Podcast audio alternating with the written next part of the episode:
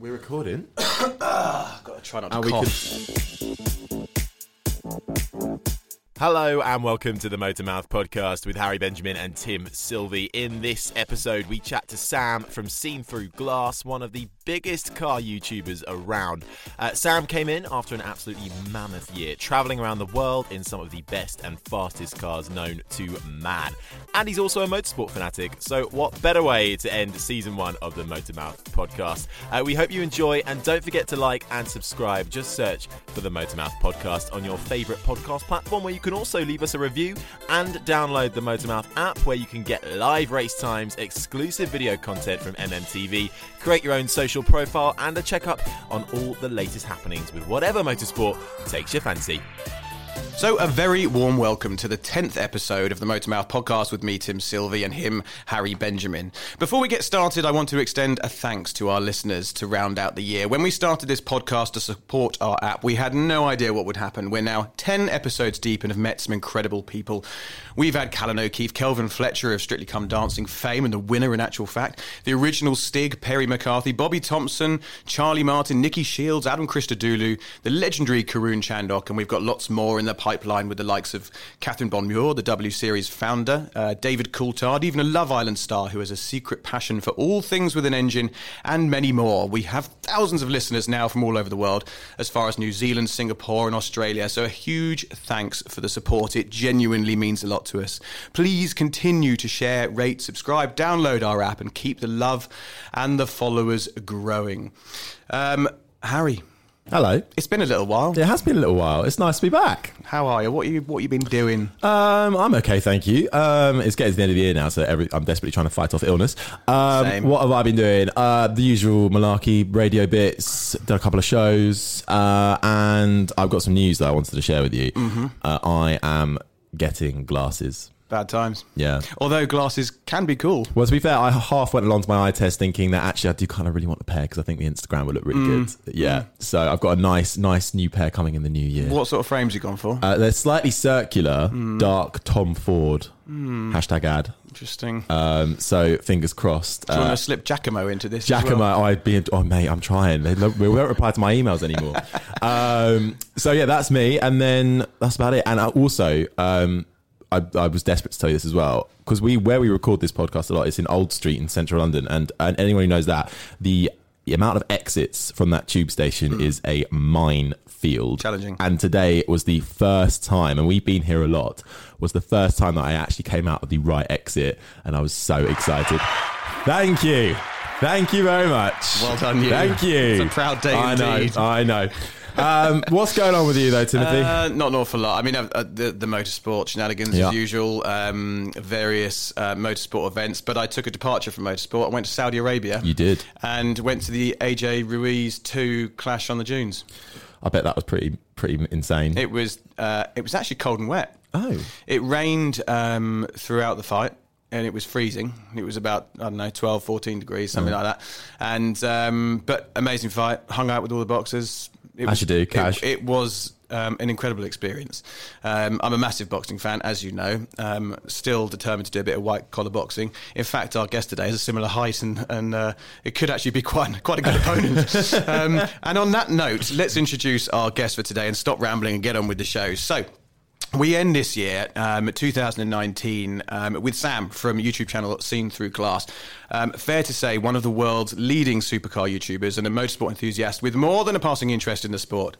Uh, Sam started in the PR world um, before turning his passion of cars and video making to create his YouTube channel, which can now boast over 75 million views. Sam, a huge Motormouth welcome. Thank you very much. hey. So, two cheers in the space of. Uh, Which one is it? Is it that one? It's that, one. You couldn't quieten the crowd down. They were just calm down, so calm down. wild. Oh, they go, they see, but when you tell them to go quiet, they go quiet They go, immediately. yeah, that's uh, interesting. I'd say I'm not sure I feel worthy after you listed off the other guests you've had this series. I was like, oh my god, what am I doing here We've now? had But- some good ones actually. Yeah, Um, final one as well. So it's a lot, a lot, A lot of of big pressure. feet, a lot of Yeah. big feet to fill. I think uh, I mean Kelvin was was great at the time. Um, it was before he was announced to go on um, Strictly. Strictly, we, we thought we spoke to him about um, what's the Dancing other on one? Ice. That one, Yeah. and um, so we feel a bit like we we, we laid the path for him to go on to Strictly, but. hey, without your exposure, Yeah. it was never going to happen for him. Let's face it, we'd all forgotten who he was. Yeah, exactly. And now he's a, a big deal. He doesn't talk to us anymore. But you, you- he's a, ra- you know he does racing. He's a I had no chap. idea. I had no idea. So he races in British GT. He won the Pro Am Championship with Oh Martin God. Plowman. So And that uh, was after we'd also spoken to him as well. Yeah. So we're we're good, we're a good luck charm, I like to think. It's a real thing, this isn't it? Like celebrities in the loosest sense, uh, turning racing drivers. You know, from anyone from Fabian Barthez to what's he called, McDreamy. I never know his real name, but who's now become Uh, Patrick Porsche. Dempsey. Patrick Yeah. Dempsey. Yeah. You know, it, it- Paul Hollywood. There we go. Yeah. Um, and so I feel like maybe for us wannabe racing drivers, we should pursue careers in television and Yeah. other sports, and then end up becoming racing drivers. Yeah. Well, listen. Let's let's take it back uh, right right to the start. Um, tell us about your um, your life before um, YouTube. Um, right back, you know, where where did this come from? Um, you were in the PR world, and then um, somehow you got into uh, the world of, of video and, and YouTube and filming cars. And uh, take us back to the beginning. How did it all start? Well, I think the the important thing to say is that yeah, I've I've been a car, but more importantly, motorsport fan since day one. Where that comes from, I don't know because no one else in my family is really into it. I, I remember 1996, Damon Hill winning the championship, and I, I have a vivid memory of, of getting home from something, walking in, and my dad and my mum having it on on the TV, and that was the kind of first F1 memory that I have. But I think they were only watching it because it was a British star about to Yeah. win the championship. Uh, so there definitely wasn't a culture of of motorsport in my family. Uh, but my mum's always been into her cars, had little MGs back in the day, Oh, and lo- always loved Porsche, and you know, so she's the sort of most car focused person in the family. And uh, I'll say on record, even though I shouldn't, at the age of God knows what nine, ten, I used to you know sit on her lap and hold the steering wheel as she did the pedals and all this dangerous stuff on public roads. Uh, so, so I will blame her probably for the the car, the sort of road car Yeah. uh, passion. Um, so yeah, growing up, I, I wanted to be a Formula One driver. Did all the racing, did everything. Didn't have enough skill. Didn't have enough money. Uh, so I had to find. How, how far did you get? If you, Uh, not too far. I did test. Um, I, I always think it's a Formula Ford, but I, I did something a couple of years ago where someone was saying they it couldn't have been a Formula Ford. It must have been something else. So we were trying to work out. I did do a single seat. See, so, so yeah, that wow, Um, so I did a bit of racing, but Yeah. as I say, I, in- I'm definitely saying like, oh, what could have been? Yeah. But you, but you, but you are quite handy because uh, it must have been I don't know five year, four or five years ago. You may not, I don't know if you remember this when when I was managing Max Chilton. Oh, yeah. and we went to Brands Hatch in your Fiat, and um, we Max I think or, or you set a time on, on the game, one of the I don't know what Project Cars, one of those. That's exactly it. And had to beat your lap time. Uh, Max was seriously impressed. He was Was quick. he? Yeah, he was properly Oh, quick. look at could have been, Oh, eh? Well, yeah. what could have been? Anyway, so uh, disaster for me to give up on that dream because Yeah. clearly I could have been champion by now. Yeah.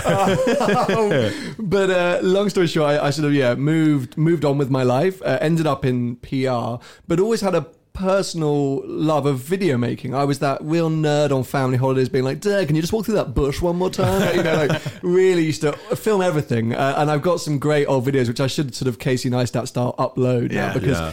What's quite depressing is my style really hasn't changed. Like I've got like home videos when I was 16 that literally could be a seen through glass video just without cars. Um, uh, and so that's always been a passion. And so when the sort of PR life got a bit too much, I got a bit sick of it, and I was trying to look for what to do next. Um, I I was given the advice weirdly by my dad to, to find a hobby because I was running a little PR consultancy, which uh, was quite awful. Uh, and so he said, "Look, find a hobby to distract yourself." And I thought, wow, well, I like making videos. I like cars. At the time, Instagram or sorry, street photography of cars in London was blowing up on Instagram. Yeah. The likes of Alex Penfold, You're Not My Father, like all these different accounts of great street photography of cars. The thing was, is I was traveling to work through Knightsbridge every day, and I would see these cars during the day, and these guys weren't in. They only came in at night because either they had school or college or whatever. So I was like, hold on a sec, I got an opportunity here. Like I can get all of these shots, all of this footage of these cars no one else is seeing during mm. the day, and upload them to YouTube. I'll be honest, my aim was if I can get like a hundred quid a month, because I knew there was money in it. I thought got a hundred quid a month, then maybe I could buy some F1 tickets, or I could do Yeah. some track Yeah. days. Like that was it. I was like, I want to get like 20,000 subscribers, 100 quid a month, like bing bang bong, like I'm good. And you're happy, And I'm yeah. happy. And so that's where it began. And so, yeah, it came from a, a you know, more of a passion of making videos than cars. But now it's yeah, it's it's really a love of cars as much as it is making making videos. And in those early days, we uh, we should have checked out your, your very first videos. Oh, don't. Um, Yeah, honestly, don't. We'll Yeah. dig them out later. But um, were you behind the camera? Because I, I looked at some of, I think it was some of um, Shmee's or one of them. They're very, very, very early videos, and people tended to be behind the camera just filming the cars. Is that similar to how you started? So I started behind the camera for two reasons. Firstly, I was actually inspired more by motorbike vloggers than car vloggers because at the time, yeah, there was Shmee and there was Supercars of London. That was kind of it in terms of like vlogging life with cars. And uh, I'll be honest, and I've told both of them this, I didn't like what they were doing. You know, Paul was just he just bought an R8 and he was kind of doing some cool stuff. Tim was always a bit too analytical for me on, or you know, stats driven and the motorbike vloggers were really comedic and i wasn't i didn't think i could be comedic but it was light-hearted and it was entertaining and they filmed everything point of view they just drive around london they talk about what they saw so that was my initial inspiration but also i had this fear of like meeting with a client or pitching for new pr business them going back to their office googling sam and me coming up going, oh my God, look, it's a LaFerrari. uh, and them just being like, who is this idiot? So I made myself hidden, didn't put my name anywhere, didn't show my face. And for about the first six months, yeah, I was a sort of, you know, enigma uh, on the YouTube space. Yeah. So, what made you come out in front of the camera and expose yourself to the world, so to speak? what a what a disastrous decision. Um, I got invited on a trip uh, by Shmee 150. He was doing a big road trip, and there were a group of YouTubers going. And uh, I suddenly thought this is a great opportunity to collaborate and to gain followers and viewers. But that won't happen if they don't know who to follow. So when you know if, if Shmee's filming a video, so he is called Tim by the way, and I often fall back to Tim, and people don't really know who I'm talking about. But yeah, Tim Shmee, same thing.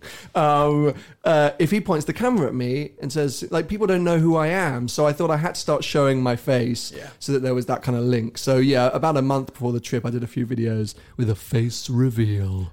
How how did that go? How, how did you feel when you when you Well- put yourself out there to the world? With a 99% male audience, it didn't really matter. Yeah. it wasn't like I suddenly lost 20% female. Um, so yeah, I mean, you, people don't really care. You just get on Yeah, with it. yeah. And I think actually it does help. You know, it's uh, it, it helps the audience get a bit of a connection and understand what's going on more. And there are a few channels out there who've done incredibly well not showing their faces, but I think uh, the rate of growth does sometimes increase. Uh, yeah, once they can start to connect with you a bit more. And while we're in the early days, what was your first car that you ever when, when you passed your test? What was the first thing you got into? Volkswagen Golf Mark Oh, 4, lovely. 1.4 litre with all the Halfords bits. Oh, yeah. All the Halfords bits. Subwoofer, six by nines. Everything. I had. I bought chrome trim that I sellotaped onto the grill because I wanted a chrome grill. You classy bastard. I was classy, um, and that was the ultimate dream. And then I massively bit off more than I could chew because my grandfather, who I love, an amazing human being, uh, left me like I think it was like twelve grand. He, he unfortunately died. Uh, well, everyone got twelve grand to go and buy a car. Obviously, I'm like, hell's yeah. Yeah. Found a BMW 330i saloon with like eighty thousand miles on it up in like Rochdale or something like that. And I was like, yeah, it's mine.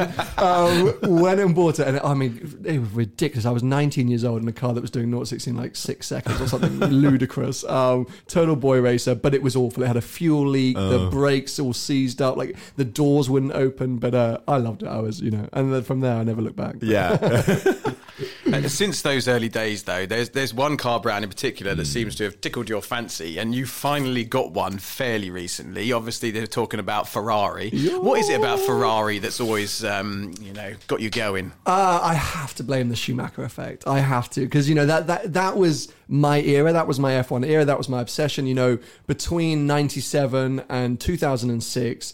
I lived and breathed Formula One to the extent I do now, but I think even more so. And Schumacher was just my idol. Um, and so everything about the Ferrari brand I was just obsessed with. And it was a great time with Montezemolo and the road cars that were coming out, things like the Challenge Stradale, 599 GTO, Enzo, all these kind of like hero cars that were so ahead of you know anything else competition wise. Um, you know, it wasn't the days when uh, Lambo were producing endless Huracans and McLaren had endless cars. You know, Ferrari were Ferrari. Um, and everything that the Formula One team represented just got me so excited. And so, yeah, as my love of road cars grew and this whole social media thing became a thing, uh, getting up close to these cars and stuff like that, I just, it's, you know, it's been better than I ever expected. And yes, two years ago now. It's almost had my two year anniversary. Uh, bought a manual 360 Modena because that was my that was my Yeah. car, you know that was my era. It's so the poster car, isn't it? yeah, for me, that I would have been 12, 13 at the time that that car came Yeah. out, and uh, you know that was the real like oh, one day. Could you imagine? Are you a, a Ferrari has to be in red kind of guy, or do you have a kind of? It doesn't, but No. it, mine is. Yeah, like, like I'm fully up, and you know what? I actually champion uh, personalization, individualization of cars. Okay. but for me, my first Ferrari had to be red, Yeah. and I had to have a tan interior. um, but I would, Yeah. if I was specking from factory, would I always get a red car? No, like I'm definitely open to other colors. Um, but yeah, I'm a sucker for history, heritage, uh, and all things Italian. I think when I get my first Ferrari, it will be uh, red and tan. It's gotta be red. I think you have for the first one. Like, come on, like I think if you're ordering a LaFerrari, you've definitely had lots of others, right? Yeah. So, Yeah. Like, be a little bit unique because Mm. the red with the black roof, it's a bit like, oh, come on, guys. Come on, I get mean, it together. Get please. it Come on. together. Come on. Um, but you know, I think yeah, first Ferrari, it's it's got to be done just to tick that box, right? And you've driven obviously a lot of cars. Can you even possibly pinpoint one that was your favourite? Oh. And uh, is that bad in saying because is it a Ferrari? it will always be a Ferrari. Um, it- no, I can't pinpoint. I mean, it's uh, it's too hard because Yeah. every bracket, every opportunity, there's something great about all these different cars. My all-time favorite car is the 360 Challenge Stradale, Yeah. which is kind of why I bought the 360 Modena because I couldn't afford a Challenge Stradale, and I think they're a pig to live with. So the Modena was as close as I can get for now. Um, but you know, it's definitely not the greatest car I've ever driven. It's flawed in many, many ways, but uh, but I love and I adore it. Um, but this year, for example, I uh, I did a list uh, a couple of days ago. I think I drove 93 cars this year. Wow. Um, you know, everything from 1950s Austin Healeys right through Oh, wow. to uh, yeah McLaren P1s Yeah. and whatever it might be. So my my ability to you know uh, view the it's just so Yeah, to file them all in your brain. yeah, you know, and I forget things. So I forgot I drove an F forty. God. Like who does that? I'm Yeah. an I'm an a hole. forgot. I forgot. Like like it's just so embarrassing. So yeah, uh, it's it's hard to pinpoint. Many That's the times title need of your next video. I need to look at a list. I Yeah. forgot. I'm officially now an awful human being. And out of the, uh, there's obviously still cars out there. What have you not driven that you think that I need to sit in What's that on the car? list to come? the one that I'm really scared by, but I feel like I need to drive to get over it, is Carrera GT. Right. So, so this year's been a year of Porsche for me uh, in my Yes. life, but online as well. Uh, I I've just driven a 2018 911 Carrera T around the world. Yes. Um, and so I sort of fell in love with the brand. And the Carrera GT is just one of those cars that just shouts death to me. Like, you know, obviously been some horrific accidents and incidents with it over the years, but anyone who's lived with it uh, has just said it's just a pig of a car to drive. The clutch is hard to manage. There's no no electronics. It's just you and this Le Mans really engine behind yeah. you. So yes, I think I need to do it just to just to get it done. Um, that's right up there. And then there's sort of a ton of quirky and weird cars. But this year I really ticked off a lot of the big ones. I'd love to drive a Zonda as well. Yeah, I think a Zonda's good. But I, I really did my sort of big five this year, which was which was a big aim going into the year. And uh, yeah, I'm happy that I drove some of the big. Is it hypercars. easy for you now to get access to these kinds of cars? You know, you've got a big following now, so I imagine that people are, are more than happy to, to loan you a car, lend you a car, whatever. But do you still have the challenge of, of ringing around constantly trying to get into these vehicles? Yeah, I think um, I, I definitely would never like to assume as well. Like I never like to be like, oh yeah, I'll just go and drive whatever I want, and uh, and you still have to do a lot of work. Like I think people sit at home often and don't realize the amount of work that's going into behind the scenes to finding the opportunities, to Yeah. convincing companies or individuals to let you drive the cars. But one of the bits which I struggle with the most, which I want to change moving forward, is you know. I think two or three years ago, I would take any chance to just sit in a car. And I'm still that way. And so if somebody says, you know, would you like to drive this McLaren P1? I'm like, yeah. And they're like, but you can just drive it around the block. I'm mm. like, I don't care. Like, you mm. drive it 100 meters, I'll be happy. But that's actually not good for content. Mm. Yeah. and so I need to stop being a fanboy, I think, and actually start to think about what I'm doing as a business because. For example, Bugatti, a company I'd never worked with before, never had any contact with, but a brand that I love, and I was really intrigued by the cars and through uh, God knows how a lot of different favors and people uh, making things happen, I ended up driving a Chiron Sport in Florida, and that was amazing. They provided a professional driver. It was kind of like an unlimited test drive. Do what you want, go where you want, blah blah blah. Great experience, great video, and I felt like I really got to experience the car and talk through what I was feeling. McLaren P1 because that's like just- you don't that doesn't come around every day. Like not everyone says just drive a McLaren P1. When the guy offered it to me, I was like yes, and he hmm. goes, but literally just go around that industrial estate. So then I'm like, okay, cool. I've driven one, and I probably won't drive one again. But hmm. I didn't really. Very hard to say one. no. Like if someone's offering Yeah. you a P1 and oh you're like, God. you're all right, mate.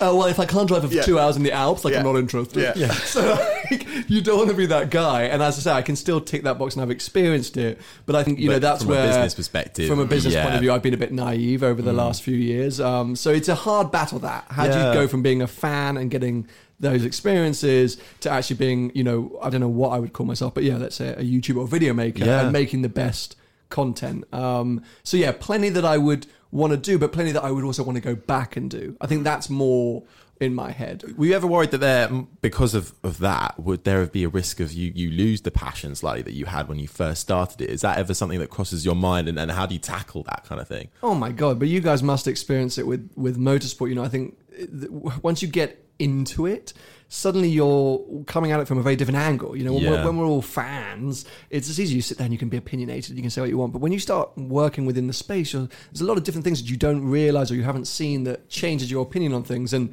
yeah, this year's a bad example. But in general, like. I now despise Lamborghini Huracans. Like it's the worst thing to say because like five years ago, I would have knocked somebody out to get in a Lamborghini Huracan. But what I discovered is they're everywhere, mm. and everyone has one, and they all like to rev them. And they all like to go oh. crackle, crackle, crackle, and the seats are uncomfortable, and you know, and like it's a really awful thing for me to say, but I just I'm overexposed, and I think social media is to blame with this for a lot of you know our opinions on things and our our, our desires for things. Mm. But nowadays they're just they're just everywhere, and so I get more excited about some niche 1990s Maserati than if a Huracan drove past me. Yeah. Um, and I think it's just I think it's overexposure. But my passion for cars and video making, I think, is as strong as it has been throughout. That's good. It's just which cars get me excited. Nowadays. Exactly. Yeah. Do you feel like now um, that you've got you know over half a million or uh, roughly half a million YouTube um, subscribers and you know all these millions and millions of views? Do you do you realise your status within the YouTube community? I mean, for example, we, we were both in Austin for the F1 this year, and people were talking about you. You know, like, "Well, we got Sam here." You know, it's all really exciting, and people are sort of Yeah. pleased to see you get a new mm. car and you do a, a car launch at you know whatever mm. dealership, whatever, and you get a big audience come along. Does that register with you? Do, do you feel that sort of celebrity status? Do you like that hashtag influencer label? Yeah. I, I think influence is the worst word that's It ever is been horrible, invented. But horrific. I understand it had to like people didn't know how to refer to. Well, I, okay, I prefer creators. the Mm, yes. problem being not every influencer is a creator. Mm. Um, so you know, I get it. There's a label. I, I despise it and I try and avoid it. But yes. Uh, the, I, I always say I'm recognizable in niche circles. like, you know, if you're into cars or motorsport, you may have accidentally seen one of my videos, and for that, I apologize. Um, yes, I still, you know, YouTube is a terrifying beast. There are people out there with tens of millions of subscribers getting 2 million views every video and X, Y, and Z. And I'm, I'm definitely still small fish compared to that. Um, something I've always focused on from day one, and I said it even when I had 20,000 subscribers, I would far prefer a small audience of really engaged Yeah. people who I want to be speaking to rather than millions of people who don't like what they're watching, want to troll me, aren't interested, or, you know, are just random. Now, I would love the paycheck that comes with those millions of random people. Don't get me wrong, because that's how we make money as influencers, uh, or at least as YouTubers. Uh, the more views, the more minutes watched, the more we're earning. So that is something I would love. But I also much because right now the people I meet who say positive things about my videos, which is always shocking, are always really interesting people. Like that's what I love. Whether they're just you know young kids passionate about cars, or sixty-five-year-old collectors, or people who've just bought their first McLaren, or whatever it might be, they're always super interesting, and, and I love that. And so as I grow, I'm battling to kind of keep it close and credible is the wrong word, but you know, just just engaging because I think that's the trouble. The bigger you get, the more you disconnect from your audience, and you can become a bit like, oh yeah, whatever, like it's fine. Um, so yeah, that's that's a battle, um, but it's something that I think I've honed relatively well this year. Um, but yeah, definitely definitely wouldn't call myself any kind of celebrity. It's it's still yeah recognizable in niche, very niche circles. That's a very good way of putting it. When were you um, able to make this sort of your your full time job? When when when did that crossover happen? Yeah, it, it took about a year or, or just over. So so I started the channel in uh, like October, November, whatever year it was. 2014. We'll check Thank checks you. notes. There we go. Fantastic. Uh, 2014. God, that's embarrassing. It's a long time ago. Uh, and so, and then sort of started and did it for about a year alongside all the PR stuff. So Mm. it was kind of sporadic. And a year on, so November 2015, I did a road trip to Monaco with Supercars of London, uh, Shmee 150, and a guy called Seb Delaney. So all other automotive YouTubers. We did two and a half weeks, and it was the first time I'd spent serious time around Shmee and Supercars London, who at the time were both at the half a million subscriber stage. And I went, wow, they're running this like a business. Like this is not them just making videos for fun, which is what I'm doing. Like they're making this a business. They're they're online all the time. They're planning. They're responding. They're doing like working with commercial brands. And like, and I was like, whoa, this is cool. Um, went home and was like, I just want to do that. I don't want to do PR anymore. And that Christmas, read up a business proposal to try and get investors. I was like, this is great. Like, I, people love social media. Uh, every investor was like, yeah, we want fifty percent for ten grand, and like, you know, and I was like, Ugh. Uh, so uh, so instead, I'd I'd managed to because I'd been working for like eight years something like that by that point. I think I had like fifteen grand in the bank, and I kind of looked at my year and I went right if I if I literally don't earn a cent because at that point I'd earned a grand I think from 12 months of YouTube I'd- I'd earned a grand so if I don't earn a cent I could just about survive till December and then I can go back to PR Yeah. and thank God I hit 100,000 subscribers about two weeks later. And giving it my full time attention, it just kept growing. Hmm. And the money started to become more regular. Then I got a few commercial deals, which is really where all the lucrative stuff for, for online people or online creators or influencers really is.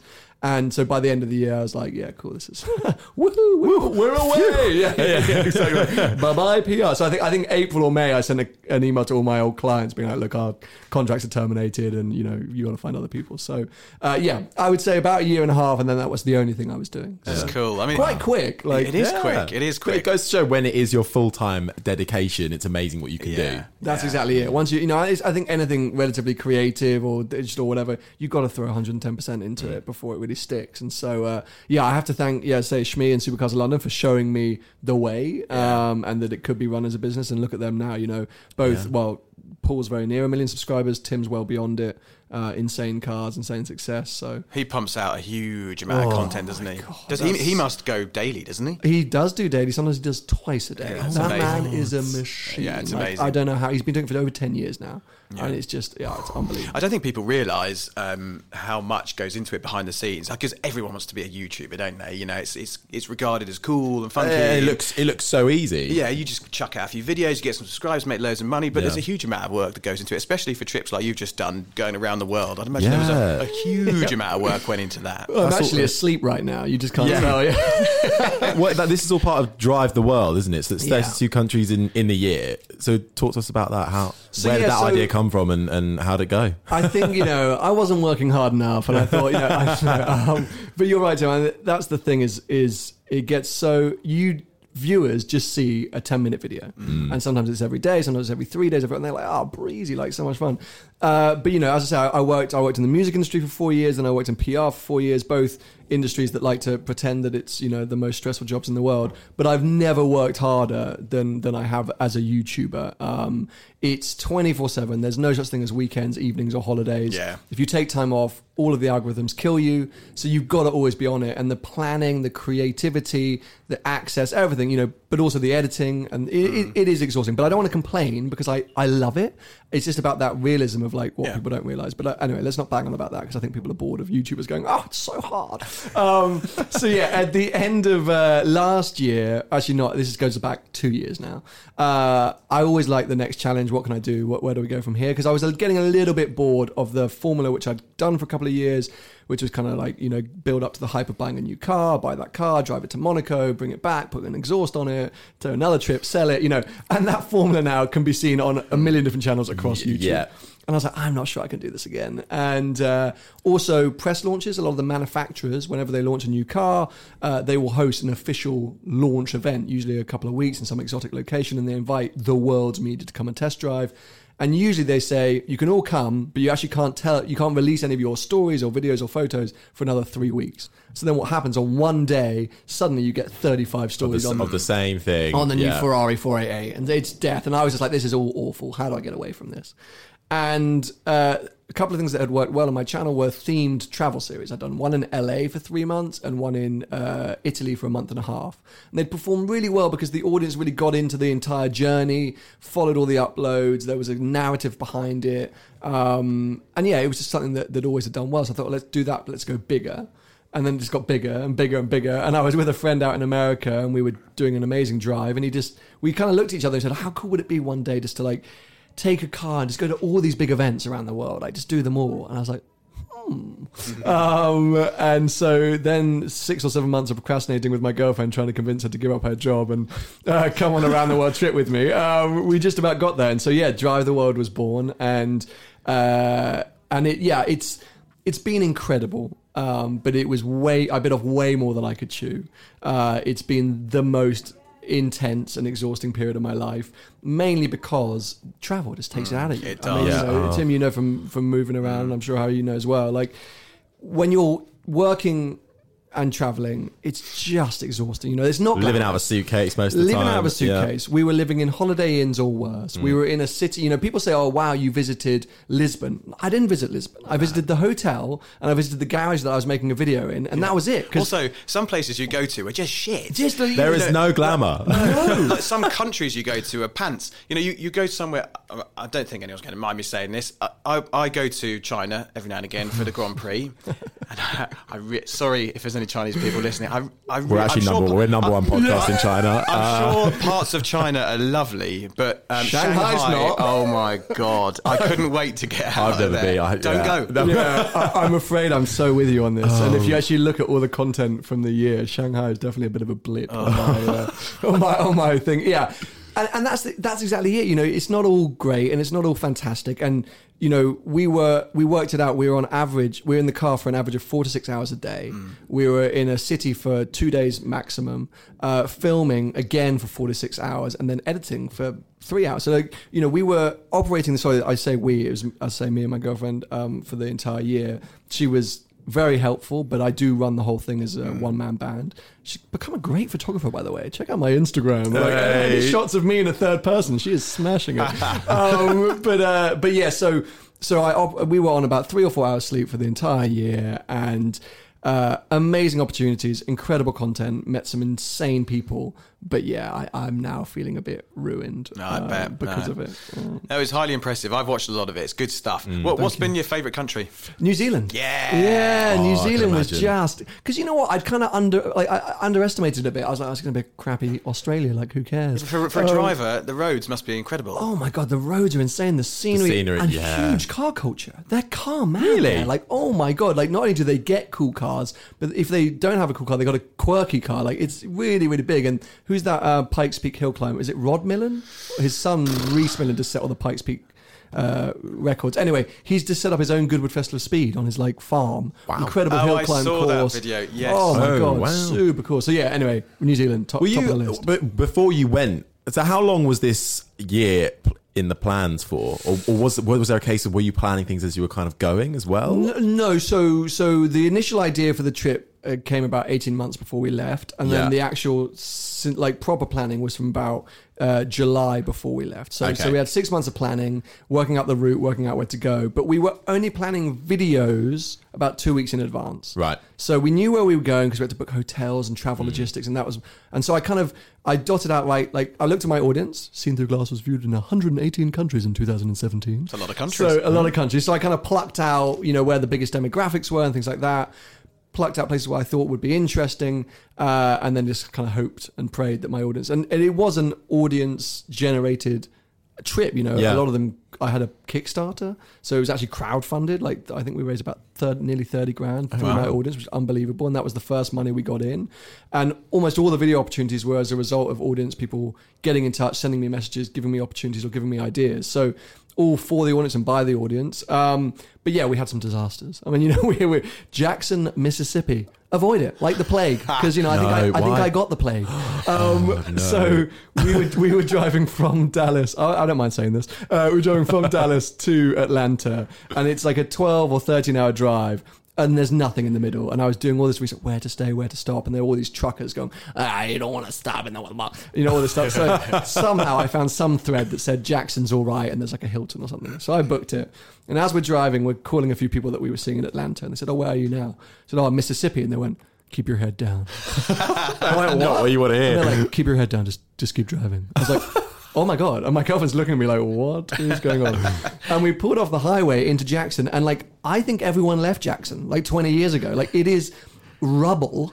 There was a Ferrari dealership, which I'm saying in inverted commas, which clearly closed down in 1977. Oh my But God. still has the sign up. And I mean, it just was such a scary vision. And then you had, you know, drug addicts all everywhere. That sounds delightful. Uh, it was really a shocking place. Yeah, I mean, we didn't always luck out. Uh, you know, some places were amazing and some places were a bit of a disaster. Anyone that lives in Jackson, get out. Get out while you can. Keep your head down. Uh, listen, we could uh, we could talk YouTube all day. There's lots of things we wanted to ask you, but we also wanted to get your take on the state of motorsport um, with a particular focus on Formula One, and we might touch on a little bit of Formula E. So you're a big Formula One fan, always have been. As you said, you're you're a big Ferrari fanboy. I'm going to put you in that category.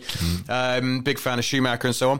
2020, um, we've got a lot of rule changes coming up in 2021. Um, first of all, 2020. What, do you, what did you think about the season that's uh, sorry 2019? 2019. What do you think about getting ahead of yourself. Yeah. Jesus. Uh, what do you think about the season that's uh, that's just been? Season, I would say, of three halves. Oh, what a, what a Sky Sports analyst you are. Yeah. He's prepared for Um, this one. Prepared for it. Obviously, week start. I think we were all freaking out, weren't we? Going, "Oh, what's happened? It's a disaster." Then we had a really solid, exciting period where it felt like, "Here we go." We got Ferrari versus Mercedes, and Red Bull could potentially come on strong. And then it kind of all fell apart at the end of the year with Lewis just dominating. And so, yes, I'm a Ferrari guy, but I'm a Lewis Hamilton fan, so I'm always happy to see that. But but what I am bored of is dominance. Yeah. Um, I think we all are, and he just gets better and better.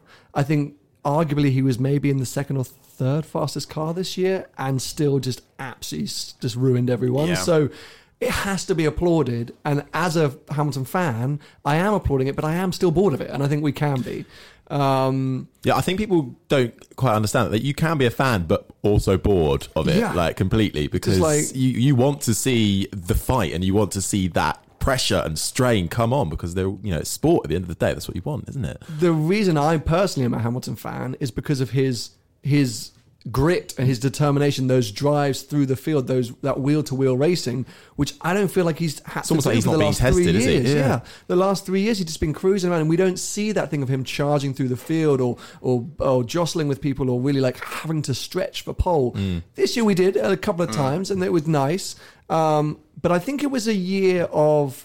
Uh, like hope for the future, not to sound like Star Wars, which uh, was Oh, is it- released recently. Yes, uh, c- last night was the yeah, preview. do we I've date these booked, things? I I don't booked know. my I booked my It's ticket okay. to see it. Yeah. Have you actually? Yeah, Yeah. D- Good uh. Okay. It's a family thing. They want to do it for Christmas. Yeah, so you're- It's a family I made them all do Yeah. it. So you're a fan. Of Oh, I am a fan. I mean, well, I'm not. I'm not a massive fan. I enjoy it. Yeah. How many Star Wars films have they been? Oh no! You're not allowed to don't look ask on me Google. That. Don't. I don't. I actually.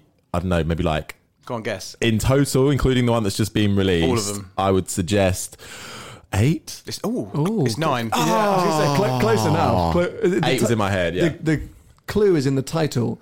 Episode nine. oh, is it? Oh, see, I can't read. It's Roman numerals, though, isn't it? Yeah. my Latin's not great. Uh, my Roman numerals not great. Uh, anyway. But yeah, season of hope because in my mind, uh, Verstappen is is really starting to hone himself into Yeah. an insane talent. Leclerc, I think, Love Leclerc. uh, yeah, a lot of hope there. Um, Norris, I'm really excited by. Sainz, I think But actually the, had the a rise of McLaren this year, yeah. Like, oh, how exciting Thank was that God. to see? Thank God. Um, so I think there are a, a lot of stories throughout the midfield, um, which I think you know has, and then a lot of question marks like Danny Rick. What was that year? Was he unlucky? Like, is that a disastrous move? Is it going to turn out to be fruitful? Who knows? Um, and then Vettel.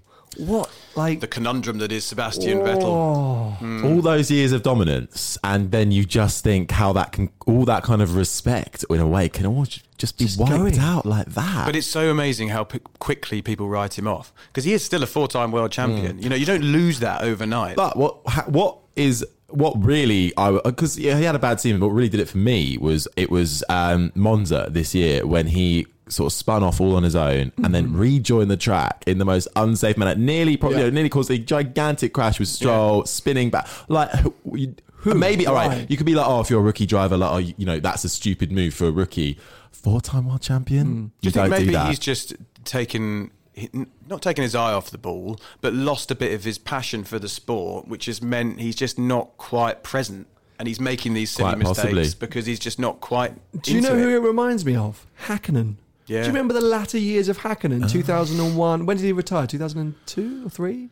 I can't remember now. Go on, Harry, you're the, you're the Yeah. stat man. Uh, not hacking I it a think- bit before my time. Yeah, Uh, yeah, I think Raikkonen came in 2003, so it must have been 02. But, Yeah. but he had a couple of really dodgy seasons and just went off the boil because I think he'd probably just checked out a little bit. And I think you see that with Vettel. Mm-hmm. He doesn't seem to have that. There was one race, and I can't remember what it was. What, what race did he win this year? Was it Singapore? So, eh, he did one like classic old Vettel race, Yeah. Yeah. Um, which I thought was great. But yeah, he's, j- I just it's a bit depressing, Mm. and as you say, it ruins his reputation because since Red Bull, he's just never quite looked like the same guy, Well, right? It's, it's interesting to use the word check out because you can check out as a driver, I think. And I, two, two case in point, you look at this and you look at someone like Kimi Raikkonen, who I'm pretty sure checked out a long time ago, came back for the paycheck. And yeah, he's not. he- He's not causing waves, but he's put pumping in solid performances. Yeah, he's doing all right. doing all right. He doesn't, and then whereas with Vettel, it's the silly errors and the crashes. That's what's worrying. But I he's would also say. under a lot of pressure when you've got someone When you're like with a- when, you know, top- yeah, top driving Ferrari. Watching him come through the junior series, Mm. um, I mean, he, he dominated, and he's been a, he's been a revelation. That kid is a serious, serious talent, and having that coming up behind you and then getting quicker than you and overtaking you must be a hard thing for Vettel to take. Yeah, especially when he's always had the say Mark, over Mark Webber, for instance. Danny, there you and then go. they left Danny Rick. That was the whole thing. Yeah, it's mm, How are you guys with bombshells on this podcast. We I- love a we love a bombshell. bombshell. Throw a grenade. It's it's completely um, like unverified and just rumors and gossip. But whilst I was in Abu Dhabi, uh, some Ferrari esque people Mm-hmm. uh, told me that the team tried to buy Vettel out of his contract. Dun, dun, dun. We must have a That- sound effect. no. for I this. just looked. I think you've removed it. This will have to do. so uh, I didn't. I, I wanted to try and get to the bottom of it, but it Oh got God. very hushed up. But back in Baku, apparently, Hmm. there was a kind of a conversation of, I think maybe it's time to. The question that I had immediately was, but why? For who? Why? very- yeah. Do you know what I mean? Like, like I would get it if they were desperate to get, i.e., Daniel Ricciardo or Hamilton or someone in or Verstappen. But I don't. I can't think of anyone who was free for 2020 that they would have want. Oh my- Not oh a ridiculous suggestion. Oh my god! Have we just created the biggest like Oh my god. ever. Vettel for Alonso. That's, unfin- that's unfinished business there. Yeah, yeah. Unfinished as He far as I'm concerned. Alonso's Alonso's be got a lot of unfinished business. Oh. I think he wants to be back. It's whether anyone will take him. Mm. I think he desperately Yeah. wants to It's hard be work, back. isn't he? Yeah, that's what everyone mm. says. So well, that is a bombshell, though. I did think because a lot of the lot of the interviews uh, after the race were, "Oh, is he is he going to retire? I think he should retire." Blah blah. blah. And it- So that was the what? kind of the paddock rumor. But I think everyone's just looking at going. It's not right for like it, there's something not right, right? not- yeah, clearly everyone's something not working. Something not Yeah. working, and yeah, for Ferrari, they're like, well, we got Charles, and if you look at, I always like it from a PR point of view. Um, Charles is the only one doing any media activity these days. Yeah. Any launch of a new car, any unveiling, any sponsor stuff. It's never Vettel anymore. Mm. It's always Leclerc, and maybe Vettel wrote into his contract like, I don't want to do media and press stuff. But it's also, I think, Ferrari championing Charles and being like, this is our superstar. he is this now is the our guy. face, the future. This is what Yeah. Mm. people want to see. They don't want to see old man Vettel who keeps spinning off. And so I find that very interesting that he's their kind of go to. Um, so yeah, interesting and exciting times. But as I said, I think we've got another season of kind of. Yeah, it's consolidation, isn't it? I mean, it, Muddle through. Yeah, we'll have another season. I mean, it, at least they'll have had another year to develop their cars before the rule changes, and hopefully, you know, that'll bring them all a bit closer together. But 2021 is going to be the one mm. where sure. who knows what? I mean, nobody knows what's going to happen at all. And you know, they're taking off the aero. We're going into ground effect. It's going to be a completely different ballgame. Just got to hope for the best. I think Really. let's all put a bet on Racing Point right now for Lance, champions. Lance Stroll, world champion. Whoa, oh my God, Driving, for Aston Martin Racing Yes. Point. Yeah. Well, eh, but every, but last something every year he's always the guy who wins the most uh, the most overtakes in in the first lap Really? or whatever. Every year he's like because thought he you were always say the most petulant. oh, and that as so well. rogue. But he, Oh, yeah. I don't understand. Um, Yeah. uh, Formula E. Yes. What are your thoughts on that? I, I think uh, Always splits opinion. Yeah, brilliant event to attend, awful on TV. So Yeah. I, I actually love going to the races because I think it's it's compact. It's in a day. There's always action. Yeah. you can follow things from the morning right through to the end of the day. So you can get behind a driver or team and just follow the whole action. Yeah. uh, and because it's quiet-ish, uh, you can have conversations and you know. So big fan of attending. I just think it doesn't, I, and I don't know why it doesn't communicate onto TV. But I've never watched. I mean, I've tried to watch races, and I never really have. Hmm. Um, whilst Formula One, I actually prefer watching on TV than attending the races. I, I would 100% agree. Yeah. So it's a weird flip, but but you know, I, I definitely I'm not someone who's a hater. I, I think it's great. I love the fact that more and more manufacturers are getting involved. I love the fact that the drivers are all kind of names that we know and recognize. Um, and I like the fact that it's uh, you know most of the races you can kind of walk to. I did. I was at Paris this year, and there was literally a guy walking home Oh, from work, and he yeah. was like, It's bang in the middle. What's this?"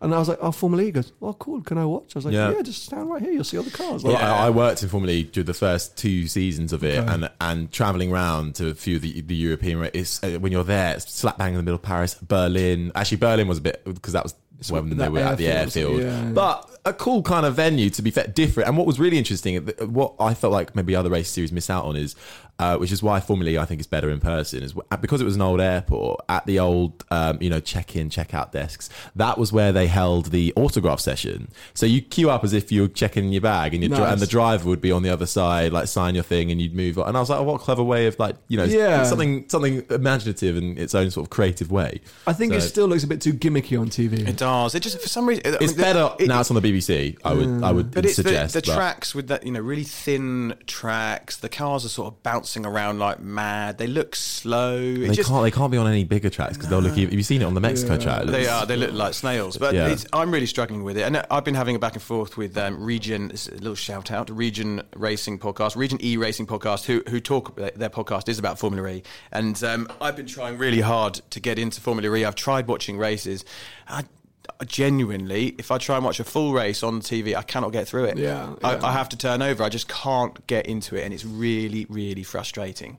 But I would say if you're into motorsport in any shape or form and you have a race nearby, Go to it. go. Go cheap, 'Cause affordable. It's a go wicked for it. day out as a motorsport fan. It is a wicked day out because I say it gives you everything that you want.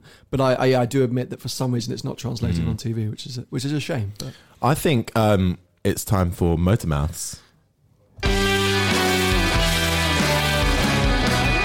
Uh, so this You is, didn't know this was no, gonna you didn't know. No, I know. this that a- was that was the most and- dramatic uh, entrance to this game I think I've ever done.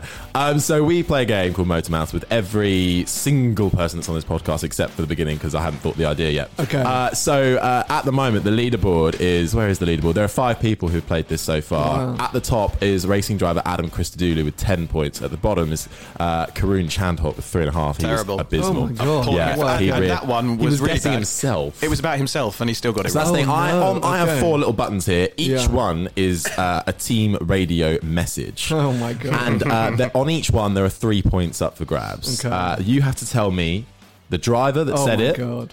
What the context of what they're talking about, Yeah. and where they said it. Oh my god! Uh, and I, for you, uh, we change it each time, but for you, uh, it's from the this past 2019 season. Can I just say, at the beginning of this podcast, we were doing some audio tests. I couldn't remember what I had for breakfast. Yeah, so this is going to be fun. I think this is this is more hard for Uh, Sam than all- it is for the racing drivers. Okay. It's always it's always harder for everybody. Right. Um, okay, so we'll begin now that music stops with uh, number one.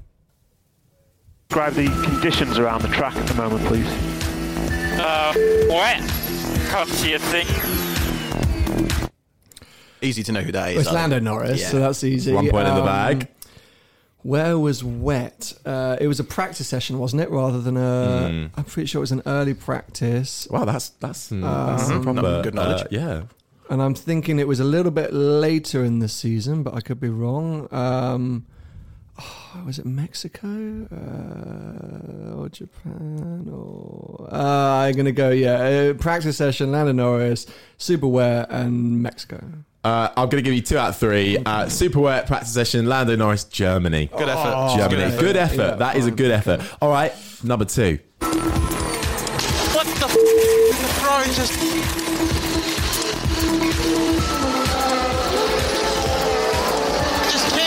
circuit like an idiot.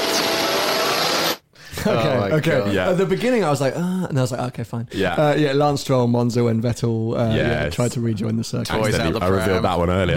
Um, that was yeah, straight three points in the bag. Right, you're going to do very well already. Um, number three. And, uh, it's about 15 seconds to the green light. Okay. You sound husky and beautiful. Do my best for you. Okay, so again, easy with the Danny Rick. Yeah. Um, oh, 15 seconds to start. Um, oh god. You've Well, actually you've mentioned this race already. You actually, yeah, yeah, yeah. Not that that gives you every time we say it to someone, they or they like, Yeah, oh I'm still what, thinking. oh what I said? Well, it was in the lead up to the start of the race. That's Yeah, my second yeah, point done. Um, Baku. Oh no, Mexico. Oh, This is that's a good, though. solid. This is two. looking That- this is looking very good. All right, so uh, you got three more points up for grabs with Last this one. final one. Tom, do you know what that was? That was a smooth operator. Smooth operation. Carlos, check the radio. We seem to have picked up some dodgy music channel again. You ruined that one. Uh, you cut it off the. Oh no, You Tim. may not have heard. Right. Oh, it's still going. Right, go on. going. Uh, what have you get from that one? Uh, yeah, so Carlos Sainz, Yeah, obviously. oh, yeah, yeah, yes. yeah. Uh, uh, the, uh, now, the thing is, because he did it quite a few times, is the problem. He kept bringing it back after the first time It's he did horrific. it. And the, thi- and the thing is, now I now I'm struggling to remember when he did it for the first time. I know it happened in Brazil, and I know he came on in Brazil. Um, and I assume he would have done it in Abu Dhabi. Uh, actually, no, I think he was a bit more mouthy. But when did he do it for the first time? Oh, hold on a sec. Um, I'm gonna push you. We need an Uh, answer. Okay, okay. Uh, I don't know, Bahrain. Oh. No. No, no. Uh, so obviously Carlos Sainz singing uh, "Hungry." Hungary. Okay, oh, yeah, I Yeah. would have never have guessed that. Well, that's let's do the tossing up. One, two, three, four, five. I think it's a good score. So, Sam from Seeing Through Glass. Where do you think you've come? Uh, I think I've just like second or something like that. I don't know. Yeah, I mean, yeah, you're exactly second. Yeah, I think I'm not just about one, two, Yeah, three, just four. about. Go, go do the maths. Uh, yeah. Sam, you achieved nine points, okay, which I'll is just that. one off I'll the take top. that, yeah. uh, so that means that's oh, you're on the podium places. Okay. So uh, for that, you do get a round of applause. Uh, but the so main round of much. applause goes to Adam Christodoulou. You receive some sort of Motormouth branded thing that we will send you in the post. Uh, I'm so that- jealous now. I didn't know there was a prize involved. Yeah. Oh, hold on! Don't don't be jealous. Okay. No. We do have something. Oh, oh, yes, we do. I've Get out of here. It's the return of the motor mouth cap. Yes, it's back. It's back. We As did this a- with our first guest. We did, and then we we never did it again. after never did that. it. Never did it again. We gifted um, one or two people. Um, Couple of ha- well, Callan had one. Callan, Kelvin. Kelvin had one. He loved it. Charlie had one. We we brought for you As a bald man, I always appreciate a hat. a motor mouth hat. Look at that lovely There you navy go. blue. Look at that beauty! What a beauty, as I Beautiful. say. and that's the last one in human existence apart from mine. It's a bit, Tim. You could have given it a better one. It's a bit dirty it's a on the bit front. grubby, isn't isn't it? it? It's a bit, it's a Feel bit, like li- I've it's a worn bit that. lived with, but yeah, yeah, yeah. yeah. hey, we all, we all go through. Oh these dear. things, Well, but, thank uh, you for playing Motor Mouths. No, no, Um, not at all. I, I- I feel like that's a thing with Formula One. I don't know if you guys are Hmm. the same. I remember lots, but I don't always remember the races, Hmm. especially the last five years and like that. Like it, they do tend to blur. Like you remember moments, but I'm like, when, where was that? The one, the, I, I have a weird thing where I'm quite good with stats, but really, the 2012 Formula One season, ask me anything and I'll know it. Compared, like I went- 2012? literally, I don't know, seven, was- seven different winners from the first seven races. Yeah, I was okay. hooked, and I, I- that it. was when I So was who pure won the third fanboy. race? Oh, wait, so what? So that uh, we're 2012. So Australia, Bahrain. Uh, what's the third? Uh, that would have been. Oh, Do I need I to- shouldn't have said this. Now. I'm gonna have to Google, your answer as well. No, I, I'm gonna say. Oh, who do you think? Third race. It was because the season started with Button. Yeah, in Then it- Button, Australia, Button- and then we go to Bahrain. Uh, was Was, that- Alon- no, wasn't Alonso in Bahrain? Or was it Bahrain first? Anyway, I, it was either Hamilton or Webber. I'm I'm I'm going Webber. Which hang on, which race? 2012 season three. 2012 race three, right? Race three. Yeah. So you had Australia, obviously, Yeah. which always starts. Button. Jensen Button. Yeah. Well, then we had Malaysia. Oh crap, Oh, wait, Malaysia. was, was Vettel. Vettel. Uh, That no, was no, no, that, that was was- 2009. Oh, that wasn't Ah, Fernando Alonso. Sorry, okay, so we were right. We were Okay, right. We yeah, said yeah, that. We said right. that. Race, Race Oh, that was Bahrain. China. Oh my god. Okay, I take it. in Nico, Rosberg. Nico Rosberg, China. That was his first win, wasn't it? It- uh, Yeah. Knew that. Wow. then you had Road. Bahrain. Then uh, is when you get when you get the order of the races, then you're fine. This is what I mean, right? Yeah. We kind of had a jizz. Yeah, okay, I'll take we it all obviously back. but you were right about the seven different winners. Yeah. 'Cause you Yeah. I just remember it being such a good season. And Maldonado, obviously. Maldonado, that was Crash, uh, Crashtor Maldonado. Yeah, what a ledge. What a hero. I was I a bit saw him in the petrol station fan, by so- the McLaren factory uh, like a year or so ago, and I was like, "Don't tell me." Did he bump into you? Yeah, literally with the Bumps into most things. Oh dear. Um, well, we only got a few more questions for you, Please, so we won't on. keep you any longer. Um, one of the things we like to ask everyone is what you rubbish at. Uh, any kind of physical sport, Fair play. really, Fair any, play. and that's why I like being in the car. But yeah, any kind of like yeah, physical sport is a So disaster we're not going to go boxing. Definitely not. That is just me. But when you were not the- training to be a racing driver back in the day, were you not having to sort of hit No, the gym? I mean, and- no. I mean, firstly, I was young enough that it. it- I mean, I, this is when I was 13, 14, Yeah. and because I never, I did the test for the single seater. When you were karting, it was never that strenuous. Yeah. Um, so I definitely wasn't. Yeah, I wasn't hitting the gym. I don't mind that. I don't mind working out.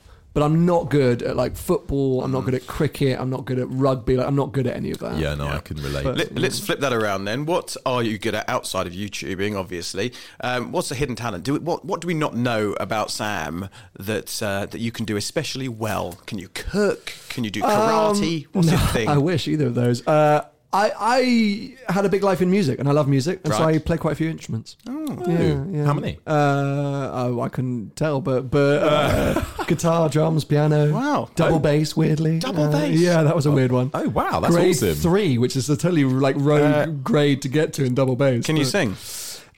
we won't be finding that out today. Uh, but, I'm uh, a grade. I'm a grade three singer. I would say Uh, no. You can Wait, sing. oh, he's got an album. Shut he up. has an album. Shut I up. always forget this. There's always. an a cappella band so- coming up. Yeah, isn't I know. there? I can Literally, I can there see it now. You know, Wow. couple of So wait, aging wait, motorsport guys. Why a don't young we guy pitch with to, size to 16 F1 feet. that instead of having different people at the beginning to sing the national anthem? We can do it's it. just us. But hold on a sec.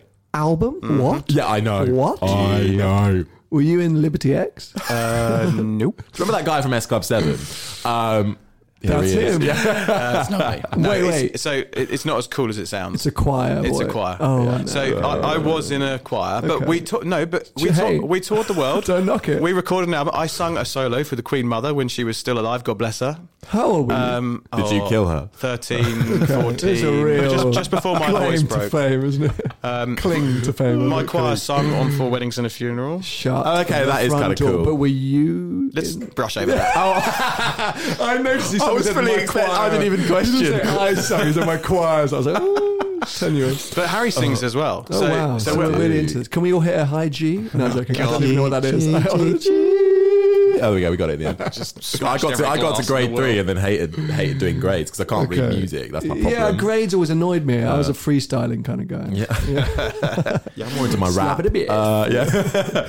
um, now, so what does the future hold, really, for, for, for you and for Seen Through Glass? We know you're looking for someone to work with you on your channel. Yes, nice chance to, if you want to look. Yeah, anyone who's that. looking to get into the But yeah, social what media sort world. of you're going to take a bit of a break, and, and what's the what's the plan of action for 2020? Yeah, so I need I need some time off. It'll be my first time actually having considerable time off from from anything social media. So I'm going to take about a month just away, mainly to get the creative juices flowing, uh, and then be back. You know, I'm not going anywhere, but I, I definitely want to change the way that I, I run the channel, that change the way that I produce and, and release content. Uh, because I think it is, I think change is good. I'm not scared of change, and I think there's a lot of people out there now doing the same old formula. So I'm always looking to to change things up. And yeah, I'm trying to bring someone on because it's just got to a size now, which is quite ridiculous to say. Mm. Well, I, I can't run it all by myself, and I'm a control freak when it comes to filming and editing and photography. And of course, it's always helpful to have an extra pair of hands. But where I struggle is just managing like emails and comments and the shop and getting podcast guests booked in. Because yes, I do also have a podcast. Yes. Uh, you know, all of these elements that that- Behind the glass. Behind the glass. There we go. Um, Check it out, yeah, which thank you very much. Um, which yeah, I just I just need an extra pair of hands. So there, there is currently an opportunity if you're into social media, if you're into automotive, motorsport, and want to get a foot into that world. Uh, hopefully, it provides a great opportunity for someone to yeah meet people, network people, and uh, and help me out. Would Yeah. you ever allow someone to present on your channel without you there? The reason I ask is that there's a boxing channel I follow, IFL TV, got by a guy called Cassius, and he has a, a guy called Omar that does a similar thing, helps me out with editing or whatever. But every now and again, he'll just let Omar go, and he'll he'll go to whatever event on behalf of IFL TV, and interview people. Would you would you ever go down that road? Do you think, or Uh, you, you, I don't too? think I would. Yeah, because I think I think uh, sort of I am the channel, the channel is me Mm. kind of thing. Um, I, I I would prefer to keep it that way. You I don't want to share that screen time. Well, it's all about me. I think the, the the trouble you have with that, which I've experienced over the years, 'cause I've always had characters. I've always brought characters in um, throughout the years. Anyone who's seen my channel will know there's various people who, who come and go. Once you have someone really part of it, what happens when that changes? What happens when they leave or they want to leave or things Yeah. break down? Suddenly you're left with, oh, this channel's not as good as it was when uh, you know Bob was around. So I miss Bob. yeah, I miss Bob, and then, and then you're like, oh well, I've blown it now. So Yeah. I think that's why I'd like I'd prefer to keep because the buck stops with me. Yeah. you know, uh, is what I prefer to do. So yeah, it's it's a behind the scenes opportunity, but it would hopefully allow someone, as I say, to travel with me, get to go to Grand Prix and meet various, so that you know, I'm not expecting someone to come and work for Seen Through Glass for the rest of their lives. It's a hopefully a stepping ladder. That's got to be someone you bigger. really get on with. Oh my god, yeah. And he shares the passion. Oh, someone who can spend six hours in a car with Yeah. me singing along to S Club Seven. Yeah, ain't no party like an escort. Oh, yeah, We get it, Tim. You did one album. Uh, That's the backing choir. Hang on, there was no backing. um, so, should we do our final? Our final. The final three that's now four. Yeah, we started the season with a final three questions, Okay. which then Tim decided to add in another one. Sure. So it's now the final three has become four. Yeah. Sure. But the fourth one, everyone always has the same answer, but we'll do it anyway. That's true. Well, I'll kick off with the first one. Go for it. What's got you excited at the moment? Oh, uh, sleep. um, yeah, uh, some rest. Uh, and, and yeah, let- that's like let's leave it at that. It's Yeah. going well. Yeah. Um, if not YouTubing, what would you be doing? I would probably still be doing PR for some minor sponsor of some minor Formula One team, pretending that I was living the dream. But yeah, that's probably where I'd be. Fair. Uh, how much of your success is about luck and right place, right time, and how much is it you putting in the hard work? Ooh. Um, I've always said people can open the door for you, but you got to barge through it yourself. And so, uh, yeah, I think you can have luck and be in the right place and also get the right introductions, but this means nothing if you're not then going to follow up on it and, and work your, your bum off. Um, so, yeah, I think. Uh, I would say you make your own luck, especially on digital social media. I think if you really work exceptionally hard, uh, things will work out and happen for you. The minute you take your foot off the the gas, then um, that's when yeah things can start to slow down a bit. So yeah, get get out there, make your own luck, um, and it will happen. Yeah. I'm going to add a fifth question, by the way. Oh bloody Uh, hell! and I- I'm going to I'm going to drop that one in now. Tim, this partnership isn't going to carry on you just keep making these drastic decisions. This was not discussed in the last board meeting. Next week we'll be interviewing a choir. All of them. Interviewing a bunch of 13 year old boys. That doesn't sound right at all. different podcast. Different What's the fifth question? Yeah, Tim? yeah. Sorry. Um, my, my fourth of five questions, I'll let you cover off the last one, Yeah. is if you could talk to your 2014 YouTube self, what would you say to, for, to 2014 Sam to avoid some of the pitfalls or to accelerate quicker or, or what, what would you what advice would you give yourself back then?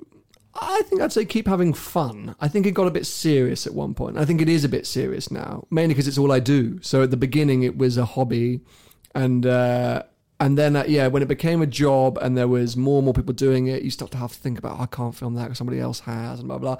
And I would like to get back to having fun. Mm. So I think that's what I would say to 2014 is like don't don't take it too seriously at any mm. point because yeah, I, five or six years ago when I was singing in a PR desk, God, I was miserable. I mean, in the grand scheme of things, mm. I, I, and so I would have punched somebody to be able to spend a day uh, doing what I do now. So yeah, I think yeah, keep keep having fun.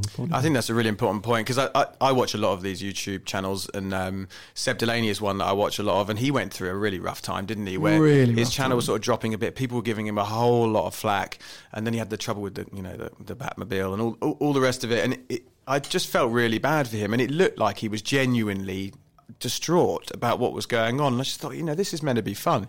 You know, you don't want to be almost exactly crying down the camera. But it's tough because you know when, when it's your this is what we do. This is how we make money. This is how we live. This is how we afford to pay our bills. And uh, you know it's a lot of pressure. Uh, and the online audience are very cruel.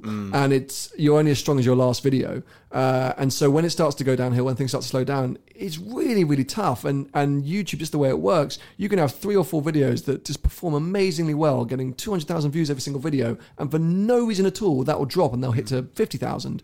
And that's completely nothing to do with you necessarily, but it eats away at you, and it's really hard to come back from that and to think of the positivity and go, I want to keep uploading because you're just like, well, this is just awful. And so Seb is a a really good example of that, of someone who is really in the doldrums and demotivated and thing, but somehow stuck with it. And he's having a real reinvention Yeah, now. He's launched his. French channel. He just bought a 430 Scuderia, the damn bugger. Yeah, you've all got Ferraris now. all got haven't? Ferraris now. and he's arguably got one of the best. Um, and uh, yeah, and he's and he's smashing it. So yeah, I think that's the most important thing because the, I think the audience relate to it as well. You know, I, I would say this has been a fun fun exercise, guys. Uh, and so hopefully the audience enjoy it because we're just having a laugh and we're chatting about Yeah. things that we're interested in.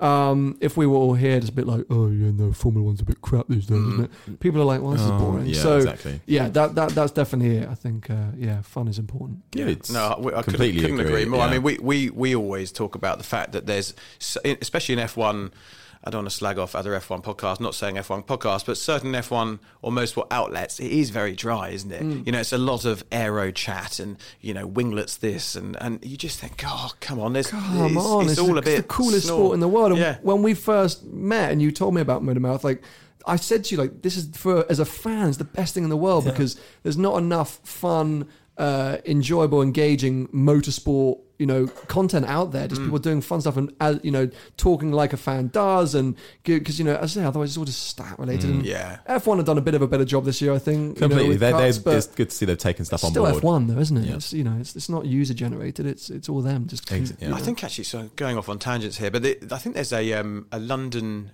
City demo next year where they're No a bit like way. I not a bit like when they went to Strap. Um, Yeah. Wait, uh, what about uh, Re- Strand? Regent Street? Yeah, Regent Street in the Strand. That Yeah. was like Yeah. 2004, three I think- or four. No, there was one a couple of years ago, wasn't there? Where they, they Was had a there? load of uh, right. a, a car, a load of F1 cars run through right through central Oh, London. you're right. They did. Yeah? do But they're doing ago, a yeah. three. I, I, I think it's through F1 Experiences. There's sort of, you know, this sort of arm of F1 Yeah, yeah. doing, you know, various bits and pieces. But I think there's three. I can't remember. Maybe New York was one. I'm not sure. But that, but I'm sure London was one of them where they're going to bring Wow. some of the teams and you know burn up through the streets of London. It'd be mega. That'd be awesome. You're right. They did do. it. I remember It- now. well, yes, 'cause I it's went, I Like saw Stoffel it. Vandoorne in a McLaren. Yeah, they had a, Senna's they had a couple to be fair. Right, I think it was like so hosted. right. Jake Humphreys hosted it or whatever. Oh, my, yeah. my doppelganger. Yeah, literally your doppelganger. Oh God, I've never noticed that. This is the first thing I noticed about him. wow. Yeah. Mm. That's super interesting. Uh, Okay. For the faceless um, podcast here, listeners, apparently I look like Jake Humphrey. You do. You do. And um, I went up to him in Abu Dhabi two or three years ago. Oh, no. Oh, I look like you. I did. I'm in a choir. He was. um, he was. I don't know if you know. he you was probably checking in. me. he was checking into the Radisson Blu on Yas Island. I, I was like, "Look, there's Jake Humphrey. I'm going to go say hi." I tapped him on the shoulder. I went, "Jake, I look like you." Oh no, you don't do and I that. said something like, don't "Aren't we do that. handsome chaps?" or something like that. And he just sort of it like looking in a mirror? Yes, I think I might have Oh said that. And he, looked, he was obviously tired, just got off his flight. He was, you know, a bit like, just get, leave Get me the alone. hell away Yeah, from yeah. me. Yeah. Oh, you, God, oh, how that's so embarrassing. Yeah. Yeah, Um, you shouldn't be allowed out. Anyway, Uh, final question, which I think Yeah. I know Jake Humphrey's answer. Um, what are you scared of? Probably the same thing. Um, what, what am I scared of? Uh, heights. Not good with really? heights. Yeah, Oh. not, not good with heights. So, uh, And you go up some high mountain roads. Yeah, that's interesting. But I, I don't mind it when I'm in control. What I don't like is like bridges and balconies and stuff because I like these could crumple. Hmm. Oh, and actually the sea and mainly whales. Sharks I'm not so bad about, but whales, Whales? really. Yeah. Whoa, hang on a minute. You're scared of whales. Who's not? I'm not scared of whales. fair, I'm scared of Uh, anything in the sea that, like, if, if I'm Yeah. in the sea and something brushes my leg, I'm thinking, um, right. oh, You're this is it. naive if you're not scared of whales because Well, 'cause they could sharks, swallow right? you. Well, no, but they're like they're so clumsy. Like, how many videos out there of like little boats and this like whale comes up and goes. And yeah, everyone's but like, sharks "Oh bite your legs off. Yeah, but you can avoid. You see the shark coming. The whales like these big. You, they they subtle underneath the sea, and then they're. Oh, God, you're that's a gone. good one. I'm Mo- glad Moby we still Dick. have that No one's made the film hmm. about the, the whale. have Killer they? whale. Yeah. No. Well, Well, I know did- there, did there is a film about killer whales. Free whales, Willy. but, but No. whales that What's kill. that about? Whales, Whales that, that kill. kill. There we go. Not killer whales. Whales that kill. Whales that kill. Yeah, because Yeah, killer whales yeah. are actually a thing as well. Yeah. Orcas. Orca- Orcas. There we go. Look at that. They're the black and white ones, aren't they? Yes, Harry, they're the black and white ones. They're killer whales. The kill- the same whales thing. that kill. No, no, no. Oh, no. No, I'm so confused. oh, dear. Sharks are scarier. Uh, I'd No. rather have a whale than a great white No, shark. because sharks, you 100 punch it in the 100%. nose. Do you not know that? Yeah, I know, but you, Go you to don't want to be Australia. that close to a great white if you're punching it in the nose. Go to Australia, they're like, don't worry, mate. You see a shark, just punch it in the nose, you're totally fine. Whales, they're like, that will screw you right out. Trust. I saw a sperm whale live in New Zealand. Um, and you live to tell the tale. Yeah, I I was going did. to say, It was how did it amazing. not like eat your boat? it was amazing, and it, and also flying alongside us was uh, a royal albatross, which honestly is the greatest thing I've ever seen in real life. Did you see one in New Zealand? Um, I don't- maybe I don't. Uh, he was not looking for them. It's the size of a. Uh, its body is the size of a Labrador, oh my god! and it's got a three meter wingspan. Oh yes, I Oh, did see so this. seriously yeah. impressive. Odd, Yeah, yeah, yeah, oddly yeah. shaped. Uh, There's some weird stuff out there. I saw a bull or cow in America with a 20 foot span horn. Shit. 20 foot. Yeah, that's big. that's the, That's you don't want to. huge. is I'll that, take is that someone's eye a, out. a bull or is that a lo- it's probably called a longhorn? Yeah. It's I think a Texas Longhorn. Yeah. Hence the Hence the the, the hand gestures that- there. Yeah, Yeah. yeah. So I'm doing Longhorn. Any fans of Matthew McConaughey will know. oh god, yeah. Do you remember that's how he celebrated the Yeah. six-time world champion by oh, doing four yeah. and the Longhorn? How cool is that guy though? Like he was strutting up, and he was the biggest star in the paddock in, Oh, in, in. America. Everyone was just loving it. He just looks so cool. He had his cowboy hat on, his cool leather jacket. I was like, you know, I want to be you. They always have some cool guys at Austin. My question for you: Do you think he and Lewis Hamilton, firstly, had ever met, and secondly, are friends, or was that a celebrity thing? Right? Because like he's there Do you with the just pretend like team, they and they all are? like hug and like bro, like I think that's just a ce- thing is, that like a Lewis weird Hamilton is, celebrity thing. is has got like a celebrity lifestyle, though, hasn't he, compared to the other I drivers? think they probably know each other. Maybe they've met at the odd event. I can't imagine they go around like they go out for drinks or anything like that, like outside of a, a, an event that's been planned by both of their teams. Do you know what gets me the most about these sorts of relationships is the handshakes, and I, I've I've spoken a lot about this lately because when I went to Saudi, there was with the boxing, there was obviously a lot of Americans there. Everyone have their own. So everyone had a handshake, and there was one guy who um, was part of one of the the team's um, uh, sort of set up anyway. And and really, really nice guy. But everything that you said that had a point to it, or anything that he agreed with, he'd give you a handshake. Yeah. Oh my! And God. I got so lost with all the handshakes. And at one point, he gave me a, the oh fist pump, oh, no. but I wasn't expecting it, so I just tickled his hand. Oh no! And it, oh no! And that happened about three Wait, or four I times. Had, so I met Anthony Joshua at the British Grand Prix in 20- 16, I think, and uh, he was there, and I was about to uh, bring him in for an interview, and he was like, "Hi," he was really nice. He's he's obviously no, he's gigantic, and he he went in. Uh, I thought I'd went in for the handshake. Uh, he went in for the fist bump, and I just sort of clasped yeah, onto his yeah, gigantic fist, spud with fries, uh, and I was just like of all the people to do that too. Yeah. But it is Joshua. A, it is an American thing. Yeah, the is. handshake. So we were three and a half months in America for Drive the World, I would uh, by the end I said don't touch me. Yeah. Because you're just always going to go wrong, and Yeah. it's so awkward, and they all have their little ways. And Can you not be content with a simple, uh, No, is- America's like yeah, bro, what's up? And it's all just like oh, it's exhausting. But I've just always wondered with celebrities if you're, because like if I was filming a video. And Matthew McConaughey was there, and like I got out of the video, and he was like, "Bro," I would definitely be like, "Bro." Yeah, you go with it. Yeah. I've never met him. I'd hug the shit out of him. It's Matthew McConaughey. So Yeah.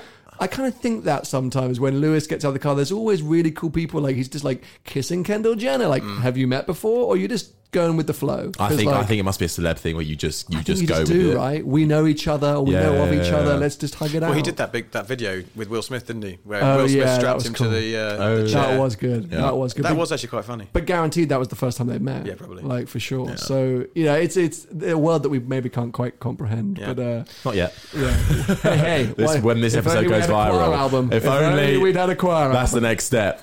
We get all the guests together. I will sing for you if you want me to. I'm quite happy. Just put- No, no, no. I think we'll leave it there. No, I think we're done. Sam, thank you very Yeah. much for joining us. Thanks Good for luck with the channel in 2020. I'm sure it'll continue to thrive. And uh, and I Great way to end uh, our season as well. So oh, thank you for that. No, thank you so much. I appreciate you having me on, and good luck with the season two. I guess I'll be I'll be listening in from the car somewhere. Thank you so much for listening to episode 10 and the last of this first season of the Motor Mouth podcast. Thanks so much to Sam as well for giving up his time. We are going to be back with a vengeance and another season in the new year, and it's going to be bigger and better than ever before. So make sure you keep an ear out, okay? In the meantime, if you have missed any of the first season, you can take a hop back in your chosen podcast player and find them all there. We've got Racing Driver and Fernando Alonso protege Callan O'Keeffe. Emmerdale actor and Strictly Come Dancing champion Kelvin Fletcher, the first ever Top Gear Stig Perry McCarthy, our trip to Goodwood highlights, uh, British touring car driver Bobby Thompson, the first transgender racing driver Charlie Martin, face of Formula E, Nikki Shields, Mercedes factory driver Adam Christodoulou, and former F1 driver Karun Chandhok. A huge thank you to all of them for agreeing to chat to us. And don't forget, there's also loads more content on MMTV and the Motormouth app available to download on your device. Like, subscribe, and review if you feel so inclined. It really does help people find the podcast, and you can follow us on social media as well on Twitter at Motormouth underscore, Instagram is at Motormouth underscore official, and Facebook is Motormouth. And from Tim, myself, and all of the Motormouth team, have a brilliant Christmas if you celebrate it and New Year, and we will see you in 2020. It's going to be a good one.